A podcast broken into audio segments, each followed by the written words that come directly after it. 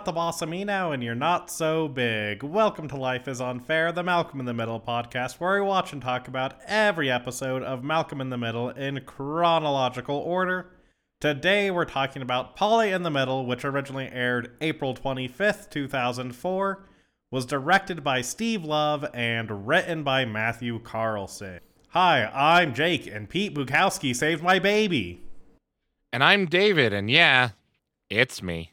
And before we get into this week's episode, we of course have our community segment, starting with a big thank you to everyone who supports us over on Patreon, where we are Let's Play Death Ray, which is how you can support us in making this and all of the other stuff that we make and gain access to our secret podcast, Uncaged. I mean, if we keep telling people about it, is it really a secret one, Jake?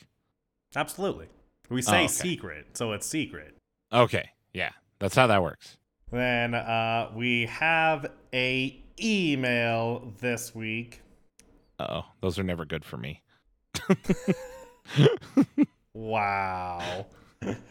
I'm not wrong though. It's titled uh, David is the Worst. I believe that. No.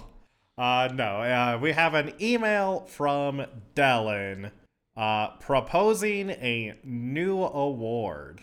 Interesting. And they said, uh, Hey guys, quick message due to me being at work at the moment, but just wants to say that I love the podcast and listen to it all week and sometimes even sleep to it. Anyways, how about adding a shittiest parent segment? It'll be a fun way to grade the parents as well as the kids. Thanks, bye. I mean, they're not wrong. like, For sure. there are definitely many times where that award is fully deserved. I do think if we do this, we shouldn't limit it to just Hal and Lois. Okay, right. Just shittiest parent of the episode in general. Yes. Okay. And I propose calling it the Mrs. Dabney Award. The Mrs. Oh, okay. That's fair. That's fair. Yeah. I mean, she would have won it. exactly. Okay. Okay. Let me, I'm adding this to my notes here real quick. I do not have one for this episode, obviously. I don't have one in my notes, but I can think of one. I'm sure I can. Wait, are we going to, oh, okay. So we're just rolling with it right here. You know what? Sure. Okay. Hot off the presses. Okay. I have to really, ooh. Okay. Then we also have our poll results from Twitter. And they're interesting this week, David. Yeah. yeah. Because they're looking back on Reese's apartment. Uh huh. which we had our buddy Eric on for from File Under Entertainment. And it was the yelliest episode we've had in a while because of the awards. Yeah. Yeah. You're the worst. but uh, Eric and I were in agreement on our awards, and uh, your awards were the complete opposite. Uh huh. And for shittiest kid, Eric and I both chose Reese for both his on and off screen crimes. Alleged. Well, you chose Malcolm for being a bad teacher and Uh-huh. letting Ira down. Yep. And the internet overwhelmingly agreed with Eric and I. Well, that's because the internet is constantly wrong. This is why so many children are getting left behind, Jake. Gah. Reese got 83% of the vote, with the uh, lone dissenting Josh from Des Moines vote going to Dewey.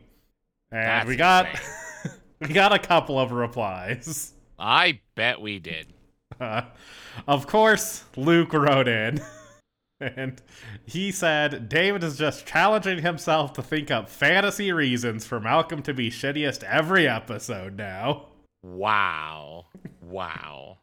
I can't believe you would say that, Luke. and uh, Lost Krellboyne also wrote in on that poll, saying, This is the funniest Malcolm is shittiest argument from David since Christmas Tree. Had me laughing my ass off. Yes. Felt like he was channeling Bobby the Brain Heenan to roast an 80s baby face, and for that, we thank you. Hell yeah. Uh, Which, Uh, do you know who Bobby the Brain Heenan is, David? I sure do, Jake. Okay, okay. I, I, I thought there would be a chance that you did just because you was associated with Andre the Giant, which is like Right. the one wrestling thing you know. Uh, A hundred percent. Yes. okay. Also, why I know it. I figured. Yeah. Then, for least shitty kid, our choices were swapped, with Eric and I choosing Malcolm for helping Ira, while you chose Reese for improving himself. And the audience narrowly agreed with you. Yes. So for two weeks in a row, we have a kid who was voted both shittiest and least shitty. I love it. That's awesome. And uh, we got a couple of replies on that one as well. Uh, as Luke also left a reply on that poll saying David's whole argument against Malcolm was 100% straw man. and uh, Christian writing in saying a rare vote for Malcolm is least shitty. I mean, it is rare because Malcolm's shittiest kid, like 90% of the time. well, 55% of the audience agrees with you, David. The smart half, you mean? well, I guess I guess no, they didn't vote as shittiest. They disagreed with you that Reese was least shitty. I think you just made a much more compelling argument for like Reese's uh, redemption arc than uh, your Malcolm being shitty. I think is what it comes down to. I see. I see. I mean, that that may be the case, but I stand behind Malcolm's shittiest kid. I'm sure you do, David. I'm sure you do. Well, with that, let's get into this week's episode, which sadly doesn't feature any parrots. What? Uh, but the cold open uh, is a very simple one. It's Reese sitting in the backyard at the picnic table uh, with a magnifying glass, burning ants, and Malcolm like walks over and uh, asks him what he's doing, and Reese is talking about how he's playing with ants. And then Malcolm points out that there's one on his arm, and Reese like turns the magnified glass on himself, saying uh, uh, he has no idea what's about to happen to him. That's right. This ant has no idea of what's in store for him. then getting into the episode proper, uh, we of course will start with the F plot. And it starts with Piama coming into the barn and yelling at Francis over a charge on their credit card. And uh, as she is doing this, like in the background, there's like a bunch of other ranch hands, you know, presumably work under Francis. And Piama is yelling at him, saying, you know, we agreed that we would talk over any anything over a hundred dollars. You know, what did you buy? And Francis says he needed a new hat. And upon hearing that, Piama tells him to give her his credit card. And Francis, like, initially pushes back, saying he's not going to do that, but Piama insists. She just, like, holds out her hand and says, Give it to me, until he pulls his credit card out and hands it to her. And as Piama walks off, having watched this, all of the other ranch hands start laughing at Francis. Then, when we come back to this plot line, Piama is bringing Francis some cough medicine because he has a scratchy throat. And if he doesn't get his medicine, th- then he'll start coughing and it's just gonna get worse. And she's not to be up all night listening to him cough, That's right. which is fair. And one of the ranch hands, as he is like walking by them, like nods to Piama and says Senora, and then turns to Francis and says Senora, and walks past them. I mean, he's got to get that dig in, Jake. Clearly. And at that point, Francis tells Piama that she has to stop doing this stuff in front of the guys, and he says that, you know, macho culture is a, a big thing in Mexican culture, and, you know, uh, she's uh, embarrassing him in front of the guys, and they're making fun of him. Which, uh, Piama, like, when he first brings it up, like, very condescendingly like makes fun of him as well, saying, "Oh, the other boys are making fun of you." Uh, and when he brings up the macho thing, she says, "No, uh, you know, uh, macho culture is a part of every culture, and I'm not having it." uh, that is fair. yeah, and she, uh, you know, having told him off, tells him to take the medicine and leaves. And Francis initially is like holding the medicine, refusing to take it, and then he starts to cough and like reluctantly drinks it. And when he does, it like stains his lips red. And then he like scratches his cheek and leaves a smudge like on his cheek, like uh, with with the like typical like Marilyn Monroe beauty mark spot. And when he turns around, and all of the other uh, ranch hands see him, they just like start uproariously laughing. Then this plotline ends with Piama once again showing up, this time bringing Francis a tuna fish sandwich. And she like makes a big show of it, like clearly trying to, you know, make Francis look good in front of all of these ranch hands. As she's like loudly declaring that she's bringing him the sandwich with like a big smile. And Francis, of course, being Francis, can't help himself as he just has to push it further. As he That's starts uh, saying, you know, this this better be better than the last sandwich you brought me. That sandwich was a joke. I want it toasted and Oh, Francis, talk about pushing your luck. Like, God. which Piama like even warns him when he starts to do, saying, "Don't turn a favor into something you're going to regret." but it doesn't stop him, and how could it, Jake? He's Francis. and uh, you know, a- after his uh, demands for the sandwich.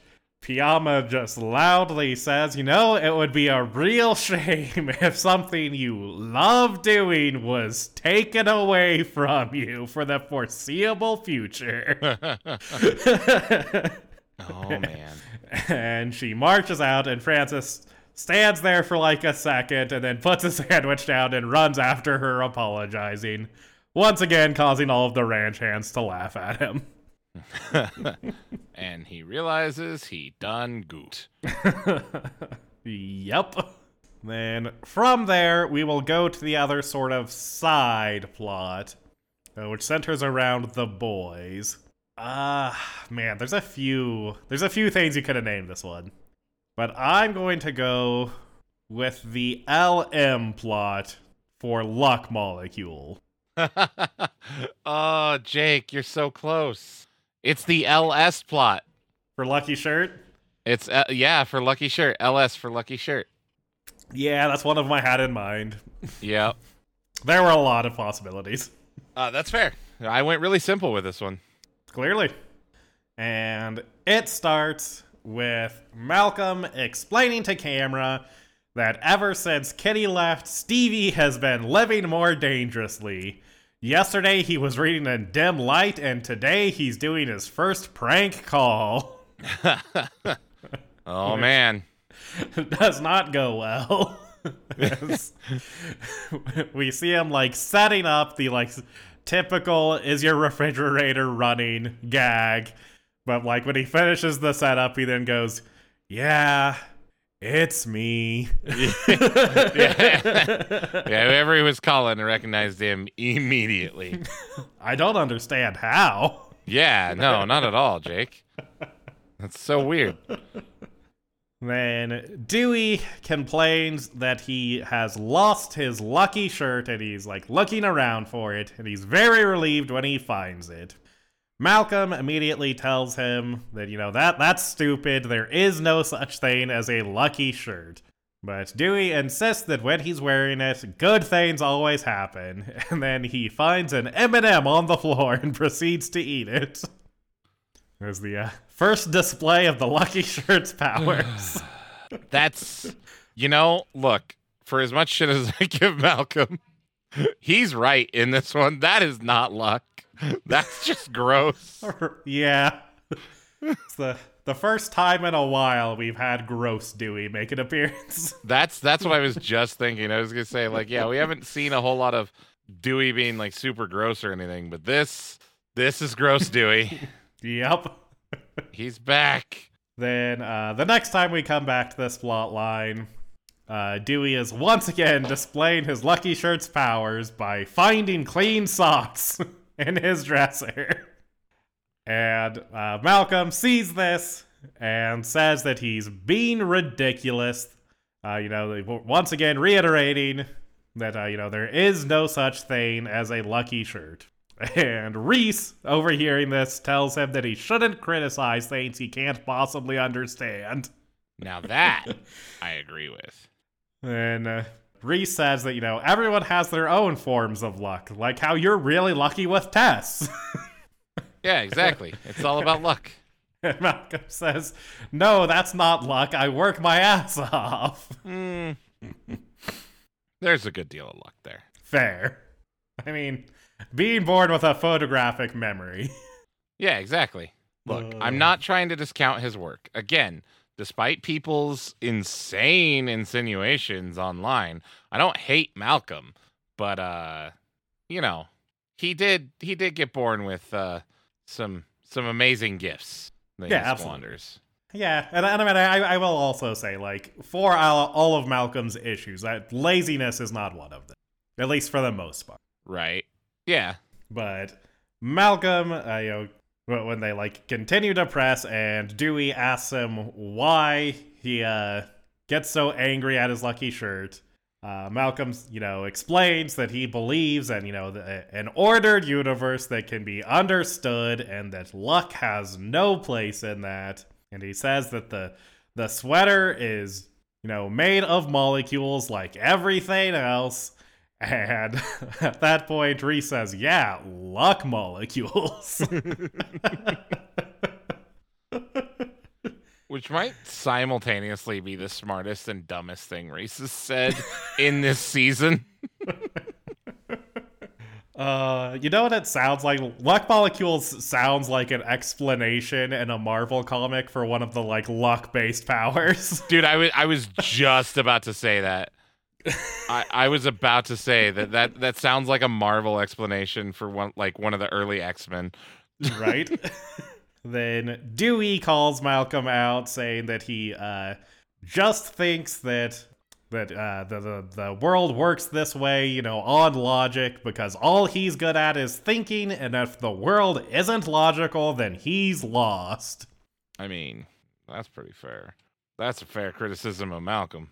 That like clearly gets under Malcolm's skin as he picks up a softball and says, "Yeah, well, luck this," and he throws it at Dewey, but he hits the wall next to Dewey, and it ricochets off and hits him directly in the balls. Which he deserved. As he's like laying there writhing in pain, he says, "This doesn't prove anything." Seems like pretty good proof to me. Then, because this episode is sort of organized weird, we don't get anything from this plot for quite a while, and then it like comes back to it after a change of setting for uh, reasons we'll talk about in the other plot line to a baseball convention.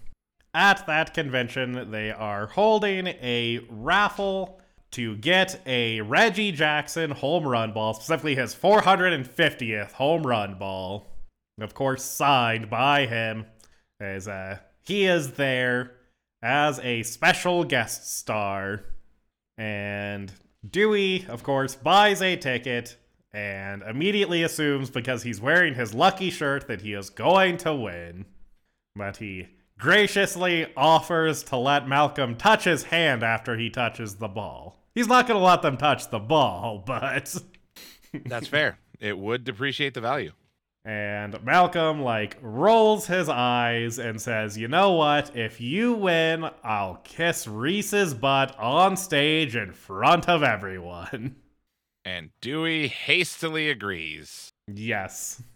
And Reese immediately gets very into this bet. Well, yeah, I mean, he's going to have a chance to embarrass Malcolm? Fair.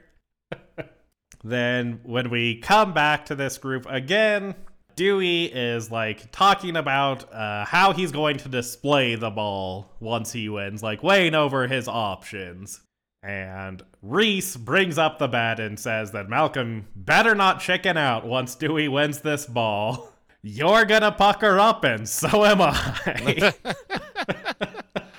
and Reggie Jackson overhears this, and he like comes over to them and, and asks, uh, you know, saying, "Your brother took a bet that you would win," and when they like explain, and Malcolm like says that Dewey has this ridiculous lucky shirt. Reggie Jackson says that when he first started playing baseball, he had a pair of lucky socks that he would wear every game for a whole season, despite them being super stinky and disgusting. And uh, when Malcolm like you know thinks that he's supporting him and says that uh, that that does sound ridiculous, Reggie Jackson like brings up his numbers. Yeah. Which is someone who doesn't watch baseball, I just assume we're impressive. yes, he he's in the Hall of Fame, Jake. Yeah, I, I know Reggie Jackson's in the Hall of Fame, but like the I know who he is and like why he's famous, but like the particular stats he like rattles off. Oh, okay, gotcha, gotcha, gotcha. Yeah, yeah, yeah. Yeah. That doesn't surprise me at all. And then he just turns to Reese and says, "Don't let him welch on that bet." I mean, he's got he's under instructions from Reggie Jackson. He can't. exactly. And yet, Malcolm has full intentions of welching on that bet. I'll bet you anything. Probably. Yeah. He's a, a he's a real bad... Kyle, that Malcolm.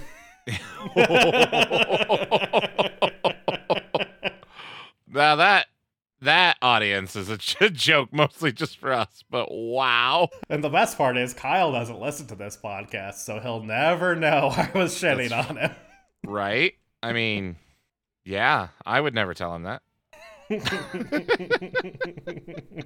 But uh, then this plot line uh, ends with the raffle as uh, like like they're about to like you know do it as they're like about to pull it out. Malcolm panics and starts ripping dewey's lucky shirt off. Because he is clearly nervous that it's going to work. And dewey of course starts pulling back at it and reese also gets involved as he grabs the lucky shirt yanking on it because he wants malcolm to lose the bet and as they're you know all like holding it like you know, uh, and like a triangle formation, all like pulling it tight, with Malcolm saying that there's no such thing as a lucky shirt. Jamie falls through the vents above them, for reasons we'll discuss in the other plot line, and land safely on the lucky shirt. and uh, that wraps up that plot line, uh, leaving only the uh, Polly-centric plotline. Ah, yes. Good old Polly. I've never forgotten that character. Never. Ever. uh, and I think you called this the TC plot for Three's Company. Oh, that would have been way better. Uh, you're so good at coming up with names for these plot lines, Jake. Yeah, but that is not what I went with. Yeah, yeah. Like, yeah. I feel like you've expressed a very different opinion about my plot lines in the past. Oh well, you you can't stick to a metric or like do it the right way, but your your guesses at my plotline names super good. Um, if you were that good at like picking names for plot lines, this wouldn't even been an issue. What did you name this, David? Uh, it's the LK plotline for Lost Kitty.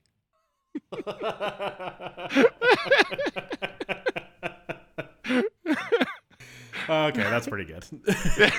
Thanks. But uh, this plot line starts with Lois excitedly talking about a upcoming baseball convention. And specifically, she is excited that Pete Bukowski is going to be there, who is a fictional baseball player. But uh, he is apparently like Lois loves him because he is the first Polish baseball player to play for more than two seasons. Which doesn't sound real, but I love that that's the like thing that she's into about him. Uh, we then see uh, Abe like in the kitchen as he is thanking Lois for doing his and Stevie's laundry with Kitty being gone. And Hal asks him how the divorce is going, and he says that it's going horribly, that uh, Kitty keeps flirting with the judge, like right in front of him, and like wearing these short skirts, and it's making him miserable. Poor Abe. he deserves better. And Hal says that he should get back out there and start dating, but Abe insists that he's already planned for his future. He's just going to live miserably and die alone.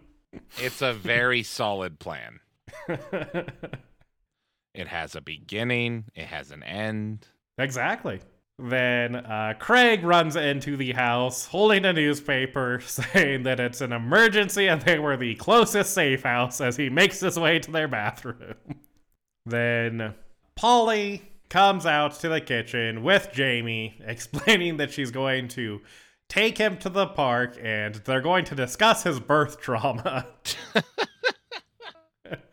and as she leaves, Abe talks about how hot Polly is. He says she fell out of the hot tree and hit every branch on the way down. I've never heard used like in the positive. Me either. it doesn't sound like a positive either. right? Like at all. Abe's very good at compliments. Let me let me just say that. Clearly. The most good.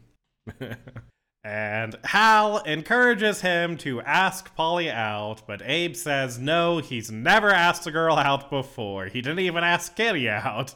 Uh, his dad asked her dad for her hand in marriage.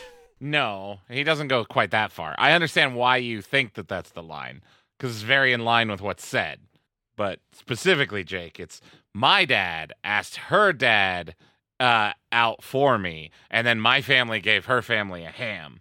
Yes. It's very much implied that it's like the old like Jewish system of dowry and stuff. Yes, a hundred percent. Is not technically said. Fair enough, I suppose. I do like to think that that's what happened, though. And uh, Abe asks Hal to set him up, but Hal doesn't want to because he says his setups tend to go poorly. and he asks, You know that guy who was in the news who woke up in an ice bath with his kidney missing? That was one of my setups. and I had a good feeling about that one. Oh, God. But when Abe continues to beg him, Hal reluctantly agrees to do it, but says, Be careful, I have a good feeling about this one too. oh, run, Abe, run. then uh, Craig comes out of the bathroom for halftime. so he drinks some water and then goes back in. Listen, we've all had those days, Jake, and they're not fun. Then uh, we see Polly uh, leaving Jamie with Hal as she's like, you know, leaving work. And she's giving him some advice, saying uh, if Jamie has that nightmare again that she thinks is about an evil Teddy, don't wake him up. He needs to fight through it. oh, poor Jamie. and uh, Hal asks her if she's doing anything on Friday. And Polly immediately assumes that he is hitting on her, saying, Oh no, I, I, it's happening again. And she says that her last employer, you know, uh, was hitting on her, and he said he only had six months to live, but he just kept on living. and boy, did he live. But Hal like like calms her down and explains like, no, no, uh, I, am not hitting on you. Uh, I'm asking you out for Abe. And when, when Hal like starts talking about how Abe is, you know, this great guy and he's really kind-hearted, she she says, "Yeah, he's fat. I know." And Hal like says, "No, that's not what I meant." She says, "It's okay. I like bigger guys. I'll go." But Hal reiterates that this is not a setup, and he makes her promise not to uh, stalk run Abe over with a car or throw a steam iron at him when she suddenly decides he looks like her stepbrother. Wow. very the, the specificity of this list has me very concerned. Well, yeah, it's clearly all from experience. yeah. Then uh, we see Abe describing the date he had with Polly to Hal. Where he's talking about how great it was and how it's really given him a new lease on life and how he watched a Pepe Le Pew cartoon and he didn't even cry when he didn't get the cat. and Hal just tells him that that's great progress, buddy. and uh, he's feeling so empowered by this that he's going to add his own fabric softener to the laundry. oh, Abe. then the next time we come to this plot line, Polly is getting ready for a date, and she asks which earrings she should wear. And when Lois starts to give her advice, Polly cuts her off and says, I was asking Jamie. He's really good at this. And Jamie picks the, the, earrings for her. Which, by the way, I'm pretty sure are the same ones that Lois was uh, recommending as well. Polly says that she's really nervous about this date because it's the third date, and you know what that means. And Hal and Lois like both look at each other and then like uh, you know starts to tell her that you know she shouldn't feel pressured and uh, Polly says, "Oh no, no, not that. I get that out of the way on the first date." then everyone can feel comfortable. exactly. she, she's nervous because apparently the third date with Polly is tribal scarring. Which. what? Run fast, Abe. Fair. it's not worth it. Hal and Lois both start like talking about how great this uh you know Polly's relationship is for both of them and how happy they are about it. Then there's a knock at the door and Hal goes over to answer it expecting Abe, but when he opens it, Craig is at the door in a suit with flowers. Hal and Lois have the realization that they have both set Polly up with their friends. And uh, Lois says, I don't understand how you're confused by this. I was very clear. I said the guy was overweight, lonely, nearsighted, and lost his kitty.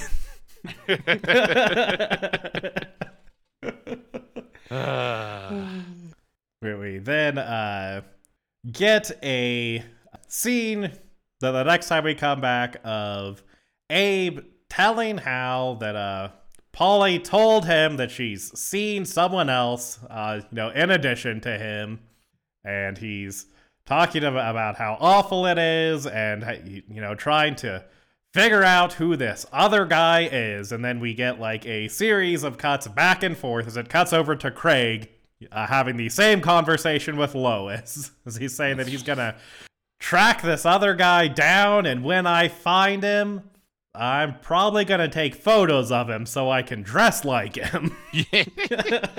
oh, Craig. creepy, creepy Craig. Then he asks Lois if this other guy is rich or famous, and then it cuts over to Abe asking Hal if the the other guy is, you know, muscular or intellectual, if he's thin or tall. And it cuts over to Craig asking if he's lit from within by a quiet inner strength. yeah, it's like this weird, like back and forth. Yes. It's awkward and also funny as hell. And they both start spiraling out as they, uh, you know, turn from this uh, potential other guy and start, you know, focusing on themselves. and uh, like the, this little back and forth ends with them both like uh, in a split screen saying why does god hate me and then just breaking out weeping then we see Lois and Hal confronting Polly, telling her she has to choose between the two guys. But Polly says that she can't, it's just too hard of a decision. And she asks Lois, Would you be able to choose as a woman between Abe and Craig?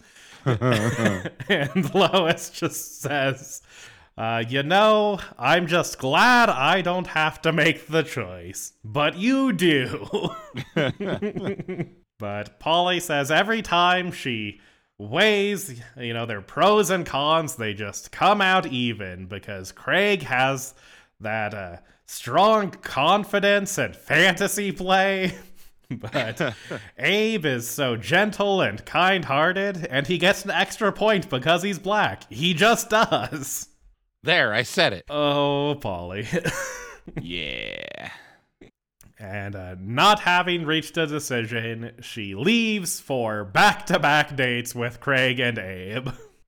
and as she leaves, she says, You know, if society wasn't so hung up, they'd have the solution. then uh, Hal and Lois get into a little argument as they're both trying to get the other one to tell their friend to back down. As uh, Lois says that it should be Abe because he's more mature, but Hal points out he sleeps with a nightlight. He's not that mature. I mean, that's, yep, you know, that's fair. and Lois says that, uh, you know, it should be Abe because she has to deal with Craig for eight hours a day. It's all she's been dealing with. Mm, that's a solid point. Craig is the worst. But Hal uh, says that you know what? They should just stay out of it. They're craig and abe are both our friends. We should just wait for them to screw up. Wow. Such such votes of confidence. Then the wilkersons and polly go to the baseball convention that lois mentioned at the start of the episode and uh, they, they like boys go off to like do all of their plotline stuff. And Polly is like thanking Hal and Lois for bringing her along to this convention, saying it's, you know, uh, good to take her mind off of all of the relationship problems. Then, of course, Craig shows up by a pure coincidence. And uh, when, when he does, and like, you know, walks over to Polly and starts talking to her, saying, you know, how great of a coincidence it is that he just happened to show up here at the same time as her. Uh, Lois offers to take the baby so that she can spend some time with Craig. And Hal tells Lois that, you know, that she clearly broke their agreement and he can't believe she did that. And of course, as soon as he says that, Abe also arrives. Naturally. and Hal says, I just think about how embarrassed Abe is going to be now that he has randomly showed up here all on his own. then, uh, with Abe and Craig both there, and you know, both talking to Polly, you know, trying to get her to spend time with them, with Abe using Stevie, who he has brought along, as like a you know, incentive for her to choose him, saying, and I brought my son. He's very needy. Polly starts having what she describes as an out of body experience. And she like starts to faint, and when she does, both Abe and Craig run over and like grab her before she can fall. And they look at each other and realize that you know, the, the the other one is the other guy in this relationship. and having pieced it together, they both start rolling up their sleeves in preparation to fight. As uh, Polly is like telling them, you know, not to fight. Uh, that they both like scream at each other, like just like wordless screams and very like Dragon Ball Z fashion, and charge at each other. And once they're in range, a slap fight ensues. and uh, as their slap fight is going on, a convention employee is like pushing a bunch of chairs on a chair cart.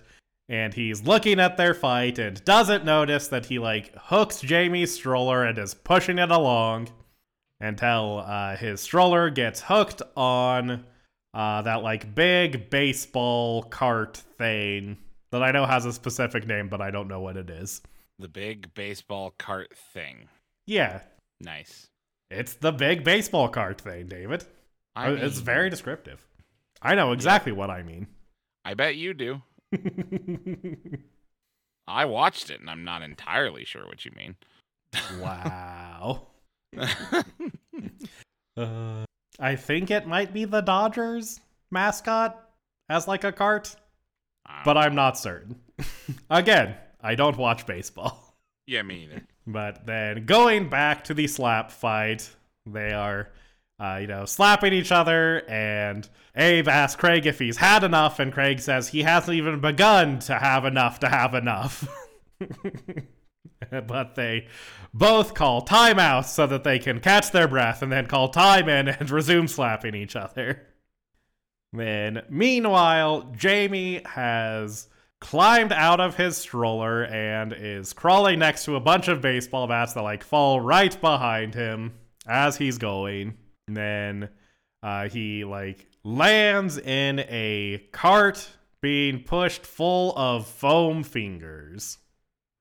Then uh, we go back to the fight, which has now gone from a slap fight to Craig and Abe pulling each other's ears. As a fight does, Jacob. This is a natural progression. Clearly. And Polly yells at them to stop and dumps a Gatorade thing full of water on them. And when she tells them, you know, that they have to stop fighting, they say that she has to choose one of them. And Polly chooses Jamie, saying that she needs to focus on her career, that she's had a lot of fun with both of them, but that she needs to focus on the one thing in her life that she's good at, and that's babysitting.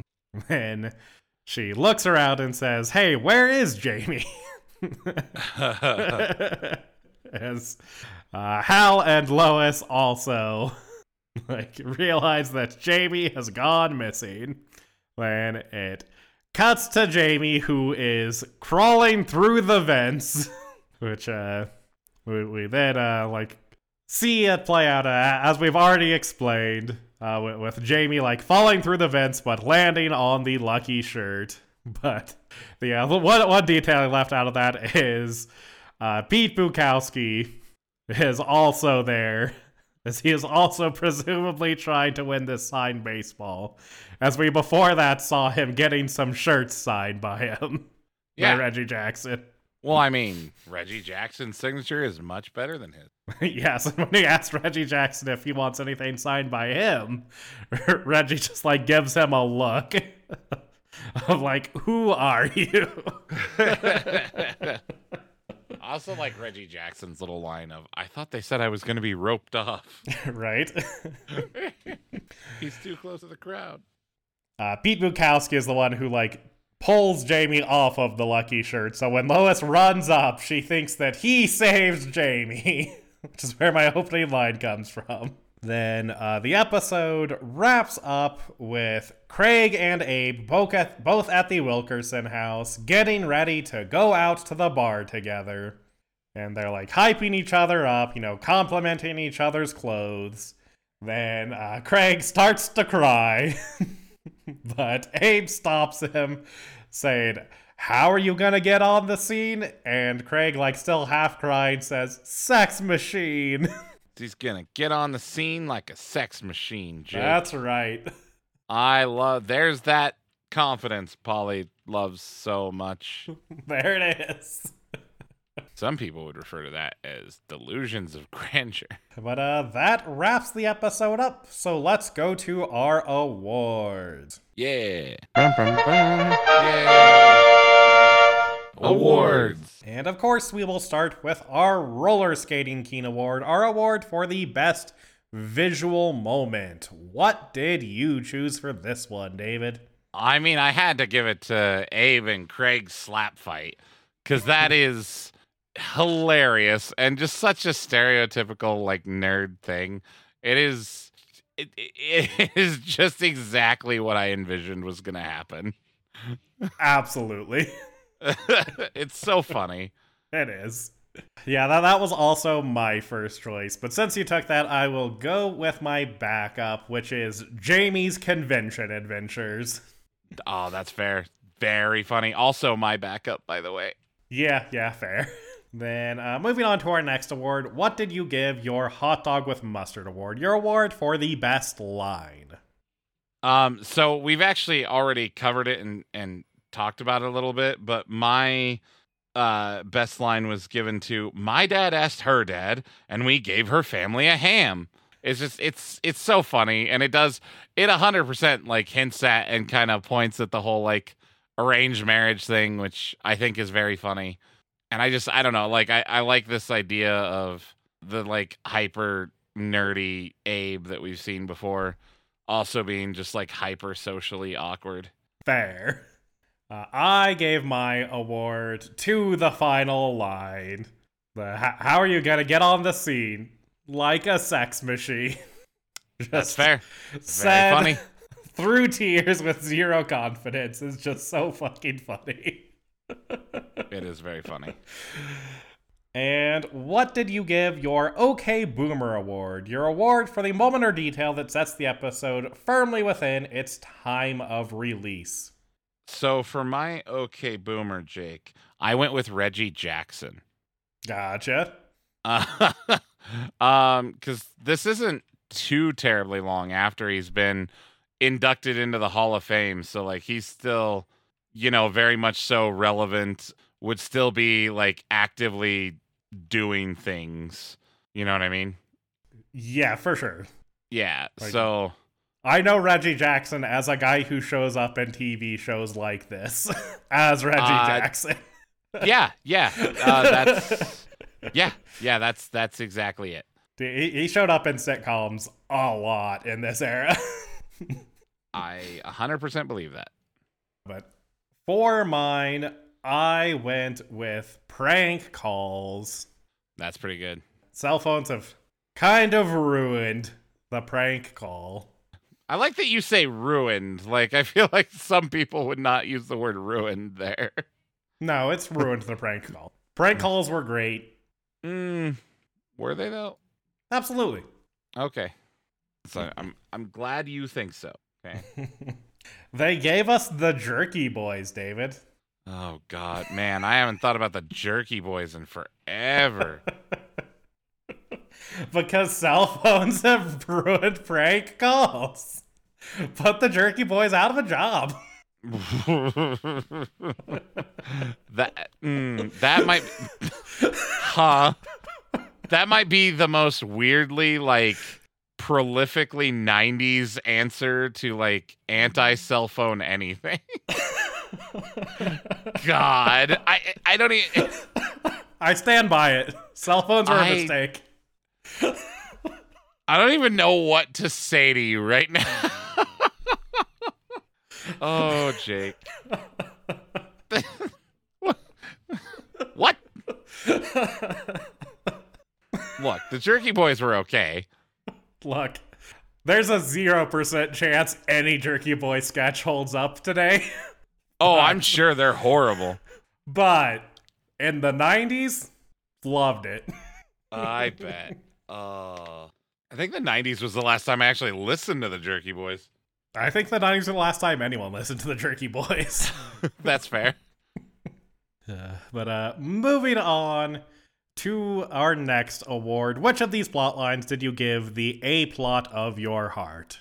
So I gave it to as as uh I put it in my notes, the quote dateline, but uh nah not remembering that that is a show and puts a weird connotation onto it. But uh Right? no, I'm- the uh, Okay, yeah, I see what you mean. I was very confused for a second. yeah, yeah, yeah. It's like, did- did you watch a very different episode than I did? No, I, I just like I make shorthand in my notes because I'm writing very quickly on a cell phone. Right. So I put it down as the date line. But uh no, I I, I picked the uh, the Craig and and Abe dating Polly just because of uh the slap fight and then the resolution.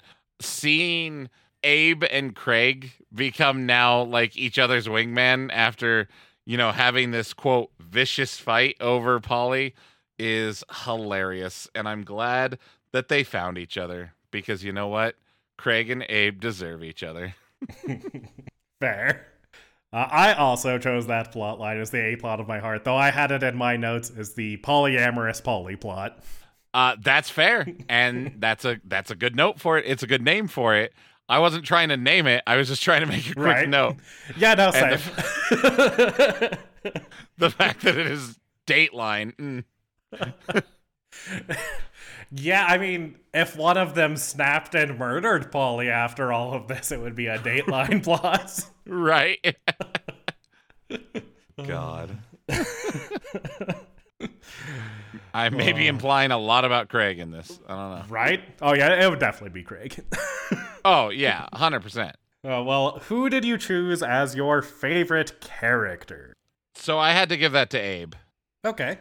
I just I I don't know. Like, don't get me wrong, Craig's great too, and I love weird, crazy Craig. But uh something about just the way uh Abe like lists off his like concerns about you know who this guy is and just the way that he speaks and the way his lines are written are just phenomenal to me. So I I had to go with him.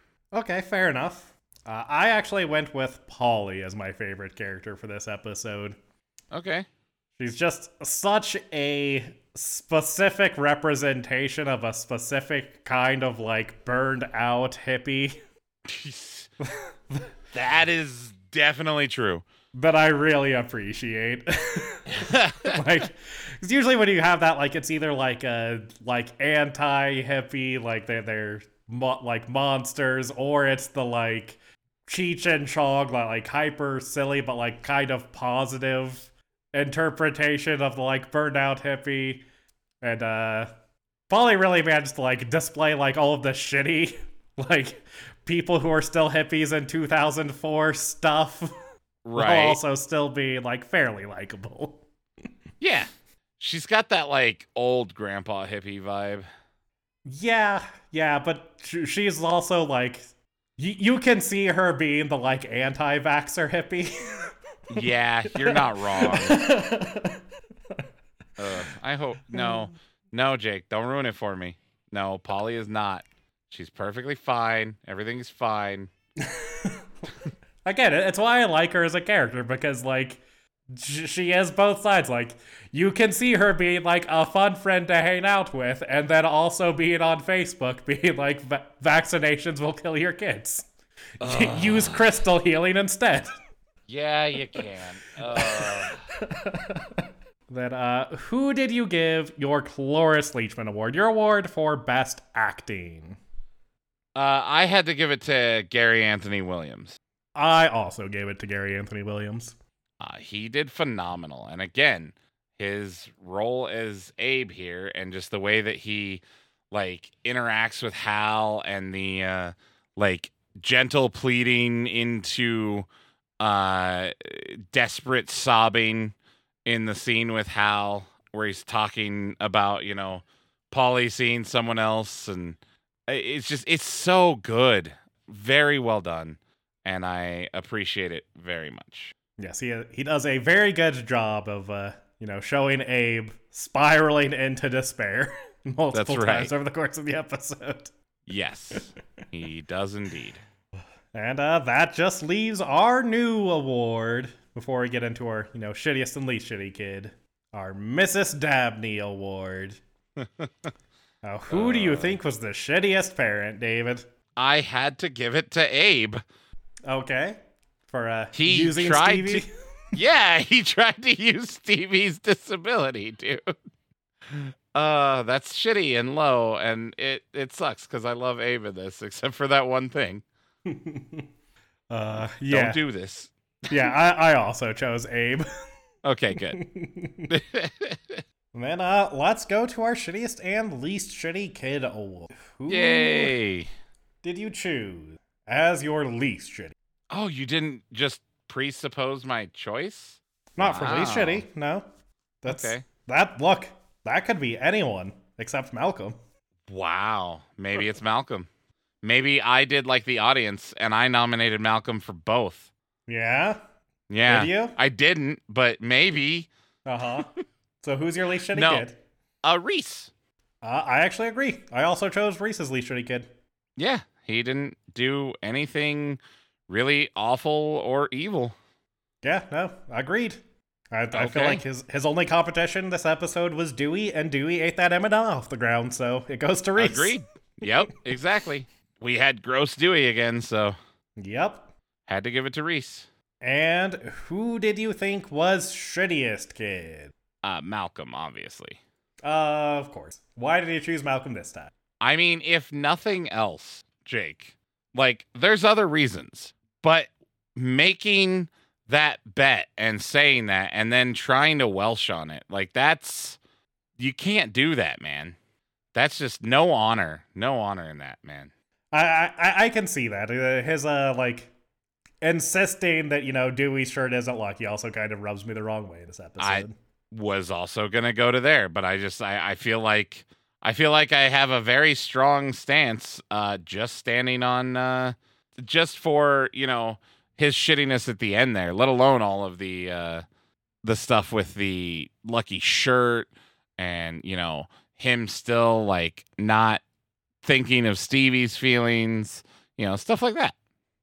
That is fair. I do think Malcolm is a good choice for shittiest kid this week, but he was not my choice. Of course. I not. went with Francis as shittiest kid this week. Uh that's fair. Francis also shitty kid. Yeah, it's uh, shitty to Piama, especially at the end when she tries to help him, even after like calling out his bullshit. She like still swallows her pride and like tries to make him look good, and he still just can't help himself. He still just has to push it further. Yeah. And that wraps up our awards, but we have a couple segments left, starting with the Cranston Connection, which is where we make connections between various characters played by Bryan Cranston, as we have determined that in some form or fashion they are all one character. Uh, what do you have for a Cranston Connection this week, David? Well, see, Jake, Hal's constant failure in the setup department and knowing what can happen when a setup goes bad is why many years later, uh, in between, you know, becoming Walter White from stopping being Hal and, and the divorce and everything and leaving Lois, he's once again uh, remarried and has a daughter.